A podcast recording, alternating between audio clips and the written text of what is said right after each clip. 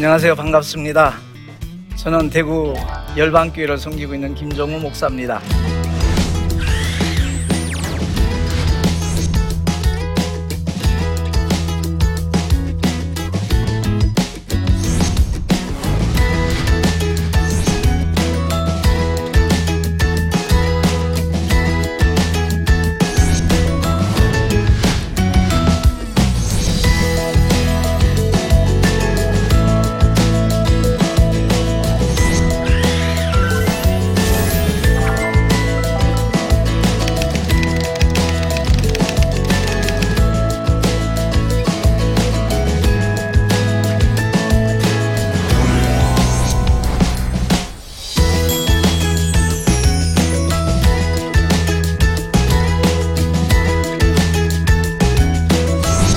저는 올해 65세고요.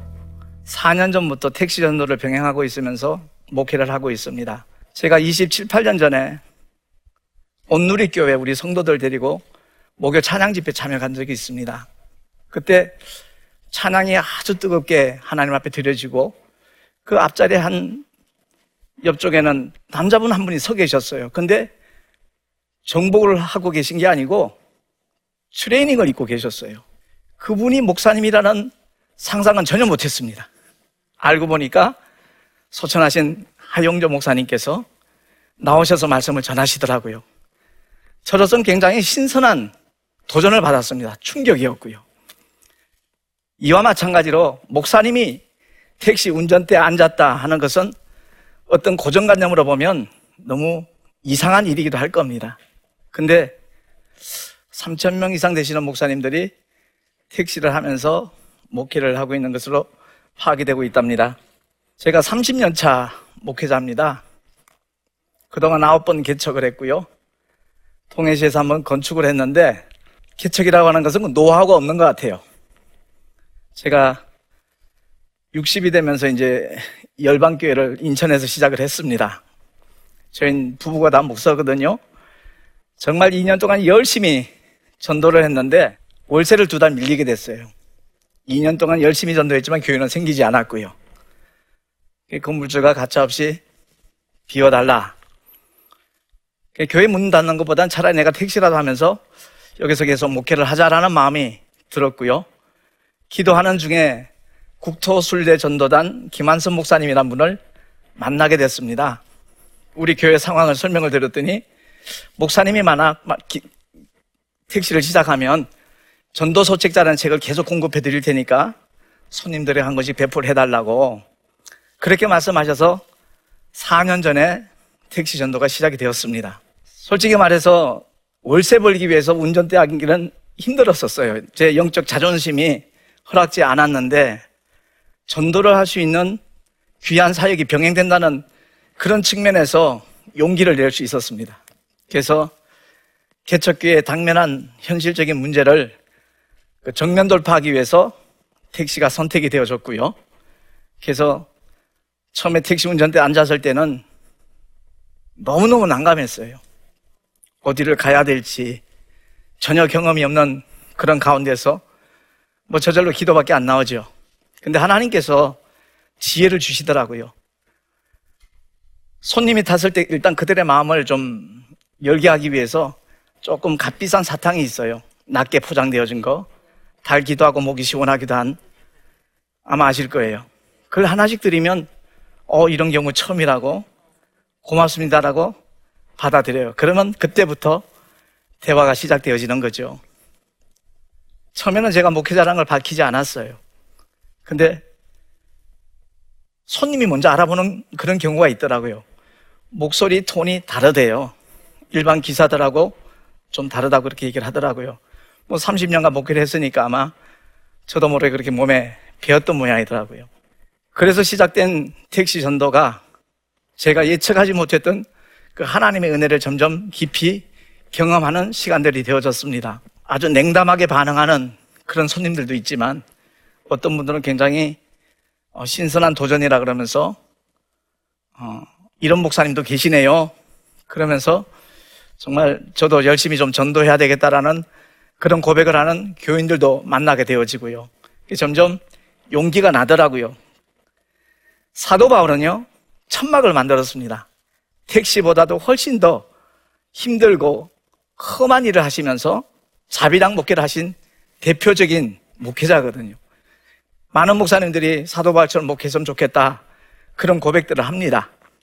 근데 막상 현대사회에서 택시 운전대에 앉아있는 목사님을 보는 시각은 좀 차갑거나 따가운 시선, 그런 시선으로 보는 분들이 의외로 많이 계시더라고요. 아이러니컬하게도 그렇게 말씀하시는 분들이 교회를 다니시는 분들이 더 많다는 사실입니다. 오히려 신앙생활을 하지 않는 분들은 이런 목사님도 계시네요, 대단합니다, 응원할게요, 심지어 존경합니다라는 표현을 하는 분들도 계시더라고요. 그래서 요즘 시대에 참으로 목회를 하기 위해서, 전도를 하기 위해서 여러 방면에서 힘쓰고 애쓰는 목사님들, 뭐 대리운전 하시는 분들도 계시고 택배 기사를 하시면서 목회하는 목사님들도 많이 계시더라고요.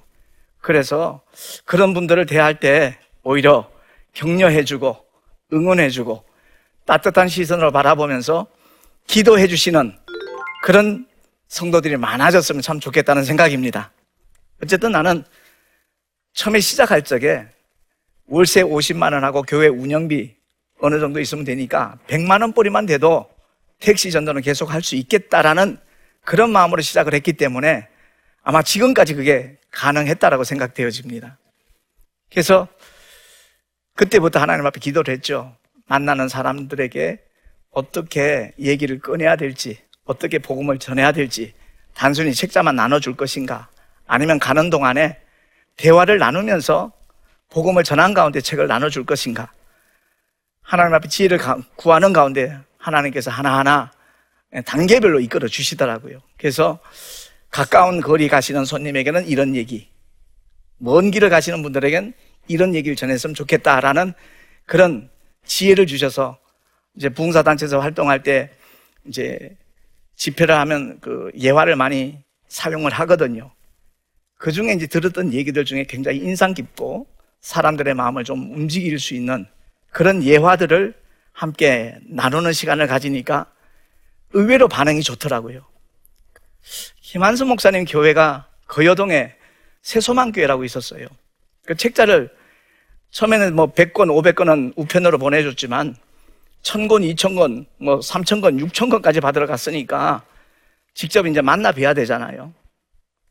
주소를 이제 내비게이션에 찍고 찾아갔는데 내가 잘못 왔나 싶었어요. 왜냐하면 그 교회가 개척교회더라고요. 3층 건물에 2층인데 한 30평 남짓되는 작은 교회예요. 교인들이 많은 것도 아니에요. 근데 그 교회에서 매월 2, 300만 원의 예산을 들여서 그 책자를 10,000권씩 찍어가지고 직접 전도도 다니시지만 개척교회 나눠주시는 그 사실을 보고 제가 굉장히 큰 도전을 받았습니다. 제 마음에 정말 은혜를 느꼈어요. 그래서 그 책자를 받으면서 정말 귀하게 사용해야 되겠다, 함부로 나눠줘서는 아니 되겠고 정말 몇 말씀 대화하는 가운데 그 책자를 그냥 하찮게 버릴 사람 같으면 나눠줘서는 안 되겠다는 생각이 들더라고요. 왜냐하면 그 교회 성도들이 그 담임 목사님의 뜻이 너무 아름답고 귀하니까 형편에 따라서 한 달에 10,000원, 20,000원, 50,000원 이런 식으로 매월 헌금을 해서 그 예산을 만들어가지고 책자를 인쇄하는 그런 입장이다 보니까 정말 귀하게 쓰임 받아야 되겠다라는 그런 생각이 저절로 들더라고요. 원래 그 목사님께서 기독교계 아마 알려져 있는 출판사일 거예요. 이일의 소원이라는 그 출판사의 사장님이셨거든요. 목회자가 되면서 하나님 앞에 약속을 했답니다. 일종의 서원이죠. 책 만드는 달란트, 재주를 하나님 주셨으니까 제가 무료 소책자를 만들어서 300만 권을 이 한국 강산에 배포를 하겠습니다. 약속을 했는데 저 같은 사람을 만나길 원하셨대요. 왜냐하면 목사님 부부가 아무리 열심히 나눠도 그 300만 권을 나눈다는 것은 거의 불가능하잖아요. 그래서 작은 교회들, 개척교회들, 어려운 교회들, 전도 소책자가 필요한 교회들 이렇게 무료로 나눠주면서 그 귀한 사역을 하고 계시는 목사님이기에 참 소망이 생기더라고요. 우리 한국교회가 뭐 이미지가 많이 실추됐다는 얘기도 하고 있습니다만은 정말 곳곳에 이렇게 뜻있는 하나님의 사람들이 숨어 있구나 하는 생각에 저도 힘이 나더라고요. 많은 목사님들이 그 어려움을 타개하기 위해서 여러 가지 방법들을 모색을 하고 있는데 저는 택시는 전도의 새로운 패러다임이라는 생각이 들더라고요. 손님이 타는 순간 목적지 갈 때까지 속된 표현으로 꼼짝 말아요. 둘이서 얼마든지 대화할 수 있거든요. 그래서 복음을 제시하면 그야말로 처음에는 냉담한 반응을 보이던 분들도 예화를 들려주면 좀 재미있게 호기심을 갖고 듣는 것을 보게 되었습니다. 정말 힘든 것 중에 하나가 참 참한 아가씨가 탔어요. 우리 아들들이 장가를 다 안 갔으면 며느리 삼았으면 좋겠다 싶을 정도로 아주 참한 규수 같은 아가씨가 탔어요. 좀 가다가 친구가 탈 거래요. 그래서 어느 지점에 가서 친구가 탔어요. 두 사람이서 대화를 하는데 귀를 찢고 싶어요. 요새 젊은이들이 다 그런 건 아니겠지만 그 정말 심각한 문제구나 하는 것을 느낄 정도였습니다. 뭐 초등학교, 중학교, 고등학교 다니면서부터 막 언어 생활이 너무 난잡해지고 험악해지는 것을 보면서 우리 기성세대들이 정말 다시 한번 이 문제에 대해서 심각히 고민해야 되겠다. 밥상교육, 가정교육이 정말 펼쳐져야 되겠다라는 그런 느낌을 받게 되어지더라고요. 또 택시 손님들 중에 재밌는 손님 있습니다. 청라지구에서 아파트 단지 입구에서 손님이 탔어요. 어디로 가시나? 자기가 알려줄 거래요. 이리 가라, 우회전해라, 좌회전해라 알려준대요. 알겠습니다. 그러고서 출발했는데 그분이 가리키는 대로 진행을 했죠. 불과 한 4, 5분 정도밖에 안 걸렸어요. 다 왔으면 여기 내려주세요 그래요. 보니까 그 자리예요. 탔던 자리예요. 그러면서 10,000원짜리를 내놓으면서 기본요금밖에 안 남았는데 수고하셨습니다. 덕분에 잘 왔습니다. 그러고 내리더라고요. 웃음을 참기가 힘들더라고요. 진짜. 그만큼 술에 취하면 판단력도 잃어버리고 그렇게 되어지는구나 하는 것을 경험을 했습니다. 뭐 다양한 손님들이 있는데 그중에 잊지 못할 손님 한 분이 있다라면 제가 택시를 시작한 지 한 9개월 정도 됐을 때인가 명절이 찾아왔어요. 근데 그날 저는 영업을 했는데 여자 손님이 타셨어요. 조금 먼 거리를 가는 손님이었어요. 택시 요금이 한 15,000원 정도 나오는 거리였는데 제가 복음을 전하니까 아주 관심 있게 귀 기울여 들어요. 반응도 너무너무 좋고요. 내릴 때쯤 돼갖고 그분이 얘기를 하는 거예요. 저는 어느 교회 집사입니다. 자기 남편이 지금 기도원에 들어가 있대요. 하던 사업이 여러분 잘 아시는 고물상이라고 얘기를 했죠. 예전엔 정말 돈을 많이 벌었대요. 근데 요즘에는 경쟁업체가 너무 많다 보니까 진짜 힘든 그런 상황이 됐대요. 3일 금식을 들어갔다는 거예요. 근데 목적지에 도달을 해가지고 15,000원 요금인데 50,000원짜리 2개 주시더라고요. 잘못 주셨는데요. 그때 아니에요 목사님. 목사님 복음 전하는 얘기 듣고 한 30분 동안 오면서 제가 얼마나 은혜 받았는지 몰라요. 목사님 택시 전도 사역에 힘이 됐으면 좋겠습니다. 그러고 내리시는데 성함이라도 좀 알려주세요. 제가 기도할게요. 아니요, 하나님만 아시면 돼요. 그러고 내리는데 제 눈이 핑 돌더라고 눈물이.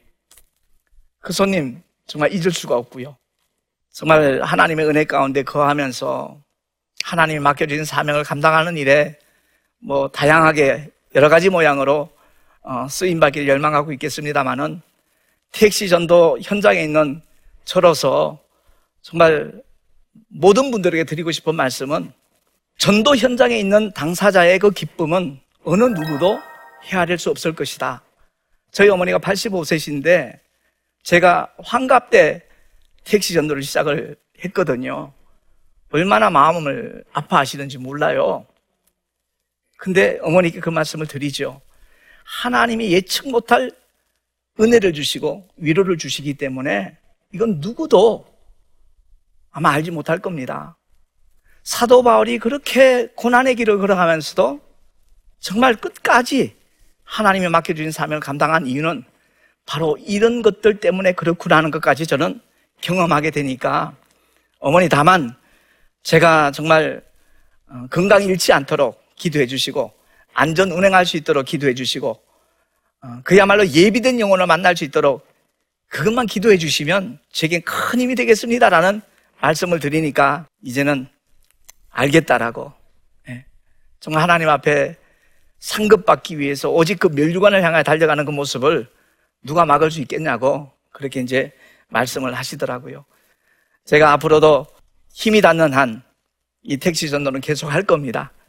제가 택시 전도하면서 가장 힘들고 어려울 때 큰 위안이 됐던 것이 호주 시드니의 그 무명의 노인 전도자 미스터 제너, 그 일화를 아실 겁니다. 40년 동안 하루도 빠짐없이 복음을 10사람에게 전했는데 한 사람도 당신 때문에 예수 믿고 구원받았다고 얘기하는 사람이 없더라는 거죠. 근데 그분이 세상을 떠나기 3-4개월 전에 한 기자가 데이터를 갖고 왔더라는 거죠.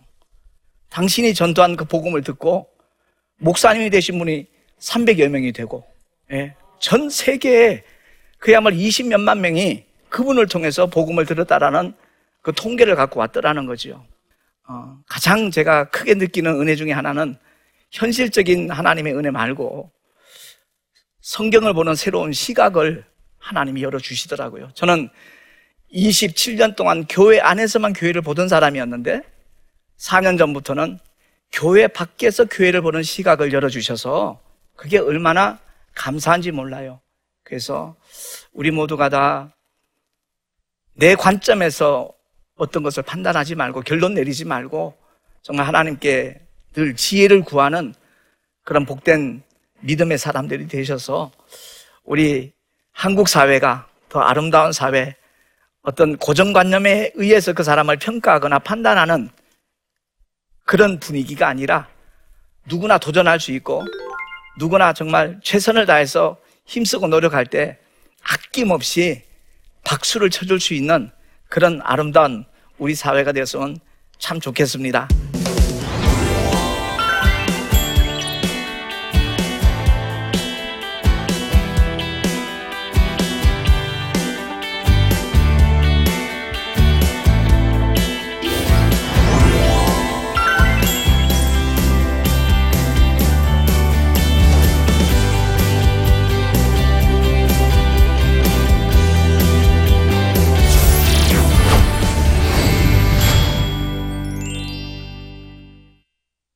제 강의를 들으시고 질문하신 분이 계셔서 거기에 대한 답변을 제가 드리도록 하겠습니다. 택시 손님들에게 복음을 전하는 목사님만의 특별한 노하우가 있으신가요? 예, 있습니다. 한 번은 박수무당이 탔어요. 전 박수무당인 줄도 모르고 전도서 책 잘 주니까 아주 화를 내더라고요. 그래서 김포공항에서 타셨는데 자기가 지나치게 화를 낸 것이 조금 미안한 마음이 들었던지 사실 저는 박수무당입니다 그러더라고요. 30년간 작두를 탔대요. 그 첫날도 제주도 내려가서 구태주고 복채를 2,000만 원 벌어갖고 오는 거라고 자랑삼아 얘기를 하기에 인생에 후회 없으시냐 그랬더니 전혀 없대요. 죽은 다음에도 후회가 없을 것 같습니까? 그랬더니 거기까지 생각 안 해봤고 생각해 볼 필요도 없대요. 그래서 제가 하나님의 사랑에 대해서 잠깐 소개해도 될까요? 그랬더니 들려주세요 그러더라고요. 그래서 농부와 병아리 얘기를 제가 들려줬어요. 한 농부가 농한기에 병아리 한 마리 사서 키웠습니다. 혹시 병아리 키워본 적 있으세요? 저도 어릴 때 키워봤는데 참 이쁩니다. 근데 여러 날이 지나고 난 다음에 좁쌀도 아랑곳하지 않고 물도 마시지 않고 시름시름 죽어가더라는 거죠. 시골에 뭐 동물병원이 있는 것도 아니고 농부가 할 수 있는 일은 대문 앞에 그 양지 바른 곳에 앉아가지고 죽어가는 그 병아리를 측은하게 내려다보는 게 그가 할 수 있는 전부였어요. 마침 그 앞을 지나가던 동네 청년이 아저씨 뭔 시름거리가 그렇게 많으냐, 이만저만해서 내가 이러고 있다네. 그러니까 병아리 살린 묘책이 있대요. 귀가 번쩍 뜨였죠. 그게 뭔가? 아저씨 막둥이요. 우리 막둥이 왜? 학교 가서 맨날 말썽 피고 싸움박질하고 공부도 안 하고 속 썩어 죽겠다면서요. 그래, 내가 그 녀석 때문에 속 많이 썩지. 그 속 썩이는 아들, 가슴팍을 쪼개서 심장에 뜨거운 피 한 방울만 병아리 입속에 넣어주면 거짓말처럼 말이 채 끝나기도 전에 농부는 벌떡 일어나서 청년 멱살 붙잡고 내동댕이 치면서, 야, 이 미친 녀석아, 하찮은 병아리 살리려고 자기 아들을 죽이는 정신 나간 애비가 어디 있냐. 맞는 말이죠. 근데요, 이 우주 안에는 그 정신 나간 일 같은 일을 하신 분이 한 분 계셔요. 그분이 하나님이셔요. 어떤 면에서는 우리 사람이, 우리 인간이 병아리보다 못한 존재일 수 있습니다. 병아리는 거짓말 안 해요. 해꾸지하지 않아요. 누구 죽이지 않아요. 근데 사람은 때로는 감정 때문에, 원한 때문에, 혹은 이권 때문에, 재물 때문에 가족까지도 죽이는 끔찍한 일들을 범하잖아요. 그런 면에서는 병아리보다 낫다고 볼 수 없습니다. 그럼에도 불구하고 하나님께서는 그런 죄인들을 살려주시기 위해서 하나님의 독생자를 이 땅에 보내주셔서 십자가에서 뜨거운 피 한 방울이 아니라 물과 피를 다 쏟아주시기까지 사랑하신 하나님의 사랑입니다. 그 사랑 받기만 하면 갈 수 있는 곳이 천국임을 알아야 되거든요. 그 얘기를 들려줬더니 자기 굿당 앞에 딱 도착하니까 아까 화를 냈었거든요. 목사님, 아까 그 책 저도 한 권만 주십시오. 꼭 읽어봐야 될 것 같습니다. 그분이 제 말을 잘 알아듣는 이유 중에 하나가 서서히 시푸른 작두, 종이만 떨어뜨려서 반을 쫙 갈라지는 그 위에 맨발로 긍중긍중 뛰면서 구슬하는 영적인 세계를 어느 정도 어렴풋이 아는 사람이다 보니까 제 말을 잘 알아듣더라고요. 그래서 이것이 하나의 뭐 전도 노하우라면 노하우라 할까요? 그렇습니다. 예, 두 번째 질문. 목사님이 택시 운전을 한다고 하면 오해하는 분들도 있을 것 같아요. 주위의 시선이 부담스럽진 않으신가요? 예, 맞습니다. 처음에 제가 망설였던 이유 중에 하나가 바로 그거였어요. 혹시 믿음이 변질됐나? 혹은 돈독이 올랐나? 그렇게 볼 수도 있지요. 근데 하나님의 사랑이 무엇이고 하나님의 은혜가 무엇인가, 이것을 전하기 위해서는 어떤 수단도 어떤 방법도 참 괜찮다고 생각이 되어지더라고요. 제가 모세를 생각합니다. 애굽의 그 모든 재물보다, 그 모든 보화보다 그리스도를 위하여 받는 능력을 더 큰 재물로 여겼다라고 히브리서에 고백하고 있거든요. 그래서 제가 힘들고 어려운 이 택시 운전이지만 이 공간에서 만나는 정말 천하보다 귀한 영혼들에게 복음을 전하는 일에 있어서 한순간의 어떤 오해와 따가운 시선은 괜찮다라는 그런 마음을 갖게 하시더라고요. 목회한 지 30년이 됐는데 택시를 한다. 처음에는 이해하기 힘들 겁니다. 그런데 현재 한국계 수많은 개척교회 목사님들이 현실적인 당면한 어려운 문제들, 그걸 타개하기 위해서 여러 가지 방법을 시도하고 있는데 우리 모든 믿음의 사람들이 그들을 위해서 기도해주고 격려해주고 최소한 그들을 바라보는 시선이 차갑거나 따갑지 않았으면 좋겠다라는 생각이고요. 우리 모두가 현재 처하고 있는 그 현실 속에서 어찌하든지 복음을 전할 수 있는 그런 믿음의 사람들이 우리 한국 사회에 더 많아지고 확산되었으면 좋겠다는 바람입니다. 제 강의 들어주셔서 감사합니다. 고맙습니다.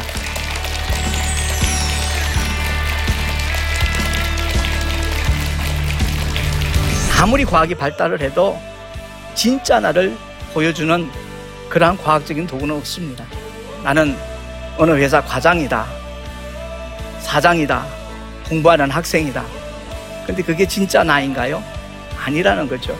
일시적인 나의 신분만 밝혀주는 것이지 진짜 나는 오직 성경을 통해서만 말씀을 하고 있습니다. 하나님이 기뻐하시는 일, 다시 말해서 내 속사람을 위해서, 내 영혼의 때를 위해서 포커스를 맞춰서 우리가 삶을 살아나가고 사역을 하면 하나님이 주시는 복은 이렇게 엄청나구나 하는 것을 경험하게 되었습니다. 이 프로그램은 시청자 여러분의 소중한 후원으로 제작됩니다.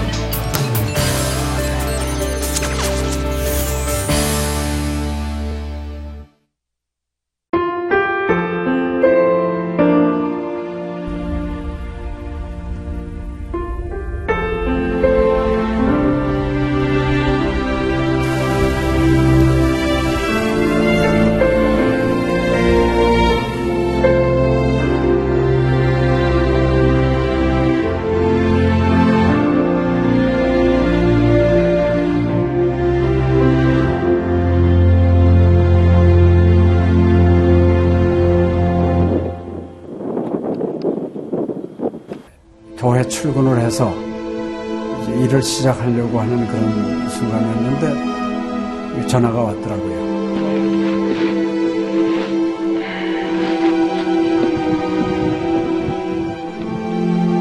떨리는 음성으로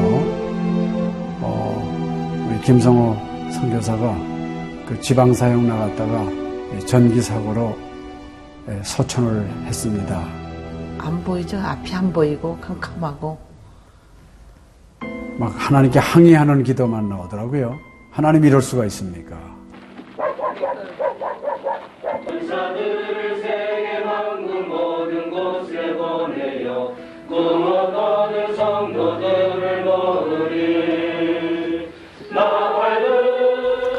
성호야, 미안하다, 미안해.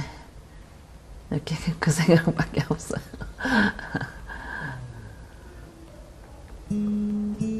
잘못해준 거에 대해서 미안해요. 그냥 예. 잘해줄 거 이렇게 빨리 갈 줄 알았으면 좀 더 잘해줄 걸.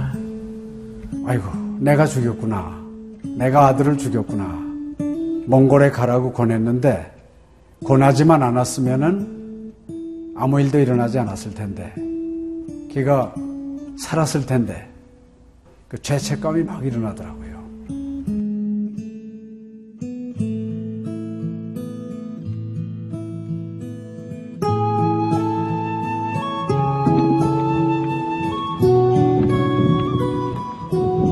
김성호 아들은 네가 보낸 것이 아니라 내가 보냈다. 하나님께서 아들을 보내셨다고 하는 그런 음성으로 저에게 들려지는 겁니다. 2000년도에 저의 아들을 울란바토르 나랑 공동묘지에 묻으면서 하나님의 속삭임이 제 마음에 있으셨어요. 네, 김여일아, 때가 되면 너도 와라.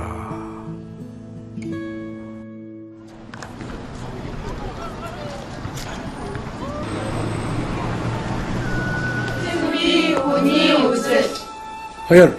머니 눈과 빛이 눈. 이제는 여러분들은 새로운 시점을 해요. 아들 다 먹기 싫을 때 봤어. 그걸 확실히 내가.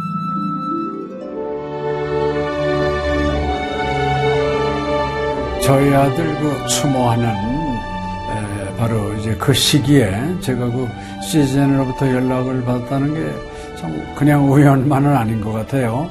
이 선교 현장에 그 교육 프로그램이 많이 빈약하기 때문에 TV 프로그램 같은 걸 통해서 그 조금 부족한 부분을 좀 보충했으면 하는 그런 생각을 늘 가지고 있었는데, 아유, 너무 참 좋다는 걸 느꼈습니다. 하나님께서 또 저희 가정에 또 우리 제 사역지에 주시는 좋은 선물이 아닌가, 저는 그런 생각을 좀 하게 되었습니다. 저희 몽골 болохоор яг Христийн нефролог гэх юм бол нэг их байдаг. тэр ганцхан зөвлөг ганцхан байдаг болохоор тэр нь ч гэсэндээ сая христний ингээд сайн үзүүлч ч юм уу тэ христийг яг шууд ингээд амжуулах ямарч боломжгүй байдаг учраас ярьж сонсож чадахгүй байсан мэд хүн бас англи сурангаа судаан сурж байгаа учраас а тэрийгээ бас сонсоод ингэж уншаад тэтгэл хийж байгаа даамир талхалтай нэг зүгээр ингээд нэвтрүүлэг гараагүй штэ тэгээд өхөө христчин бусад орнууд маань яаж мөргөл өрөвд юм өөр бас тхих хүмүүс ямар хөө байдлаар хүлээж авдаг юм хөө байдлуудыг хүлээж авдаг байгаас Монгол ирсэн СЖН-д нэвтрүүлгийнхаа дагаа тэгээ баярлаа. Тэг өмнөхөр баярлаа. Тэг амжилт хүсье аа. Амжилт. Сургууль дээр ин телевизэд бидлсэн баярлаа. Маш гоё. Хайртай шүү. 사랑해요. 감사합니다. СЖН